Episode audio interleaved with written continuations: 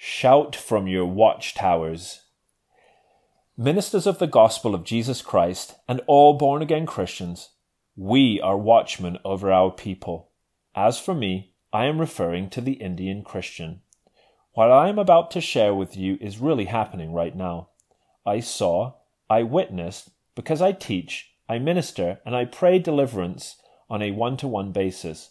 What I have been seeing is our Indian and even our white brothers who are ministers are not exposing the crafty, sly, deceitful, subtle ways of the devil, not warning on how capable the devil is to destroy, kill, and steal.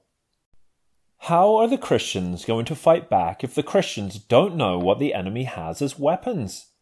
Ministers leave Christians vulnerable by not expounding on the devil's craftiness Ministers should be pounding the pulpit and shouting a warning for us to watch our step, because the devil is out there waiting for such a chance, seeking whom he may devour. Instead, they whisper his name, they tiptoe around the name of the devil. I am sure that the devil is standing at the pulpit sometimes because he never mentions his own name, or on how deceptive he is. He would never mention he is working on both sides. For instance, on one hand, he causes people to steal credit cards and codes. At the same time, he is hitting the government and the law to find a better way to deter criminals, leading them towards the mark of the beast. I saw the televangelists take microphones away from Indian speakers who were just about to disclose the enemy's tactics. They were just starting on Indian spirituality when the microphone was taken away from them. What are the televangelists scared of anyway? Is he scared to set the captives free? Does he want the Indians kept in captivity? Does he know the scripture? The truth shall make them free? Medicine men and medicine women are not saved. They come short of the glory of God, and they preach another gospel. Otherwise, I would have had the truth a long time ago.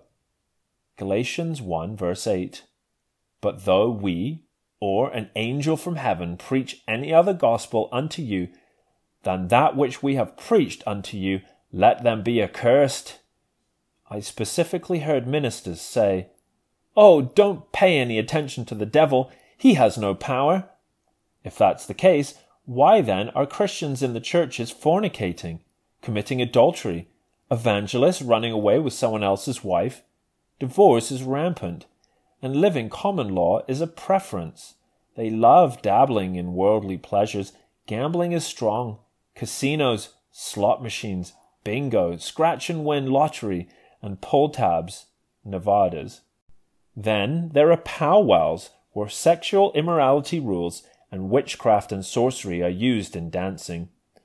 When people start gathering, coming in from far away to set up camp at a powwow, the principalities and powers rulers of the darkness, spiritual wickedness in high places also set up their camp.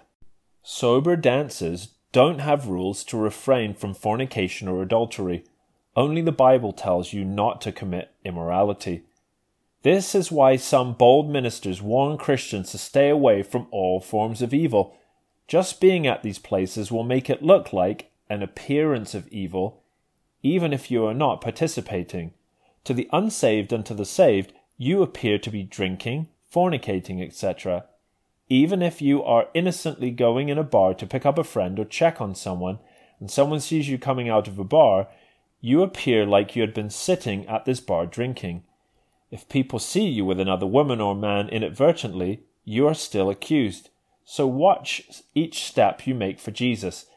This could hold true in any situation bingo halls, powwows, casinos, dance halls, etc. They are watching you to see how you act and respond in every situation. I witnessed firsthand married sisters, supposedly born again, separated from their husbands, who keep in their homes and apartments lovers, men who are Christian or non Christian, just for the purpose of fornicating and committing adultery. Some are kept year around, and some change partners every so often. I saw these same sisters in church and tent meetings waving their arms, shouting and screaming, dancing around in the spirit, and get slain in prayer lines. If it is a spirit that's making them do this, it sure can't be the Spirit of God. Either that, or they are really good at putting on a show for the enemy's sake because their fruits are rotten.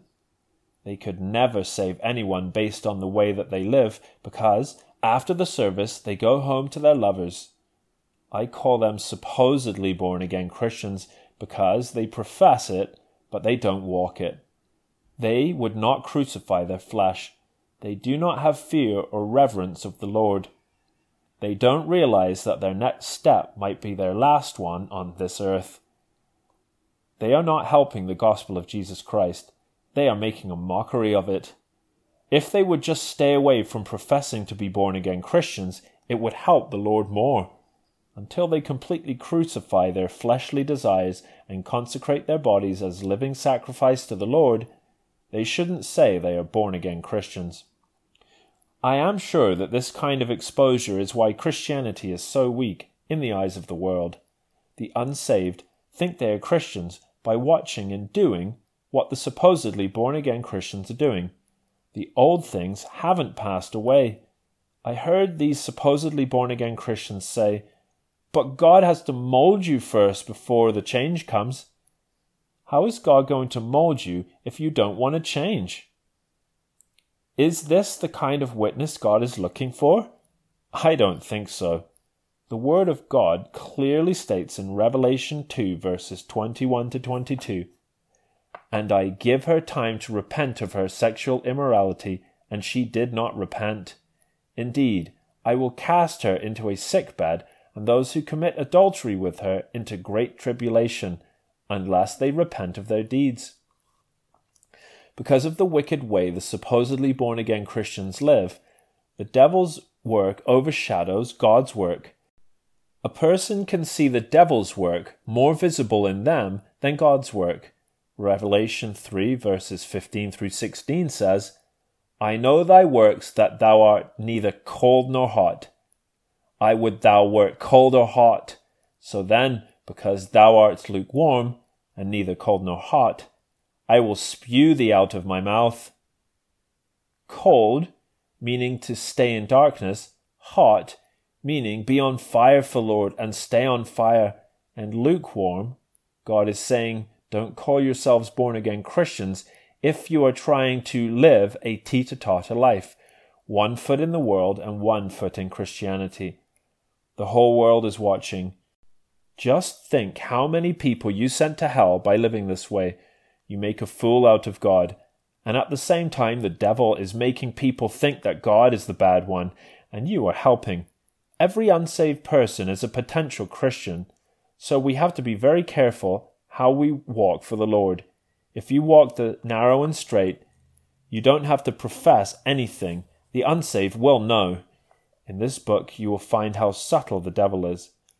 Learn from it, and it will make you strong.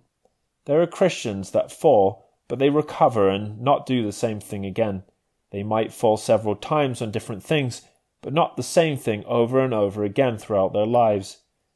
There is a difference from a sincere, God fearing Christian than the ones that are playing church and are not true Christians.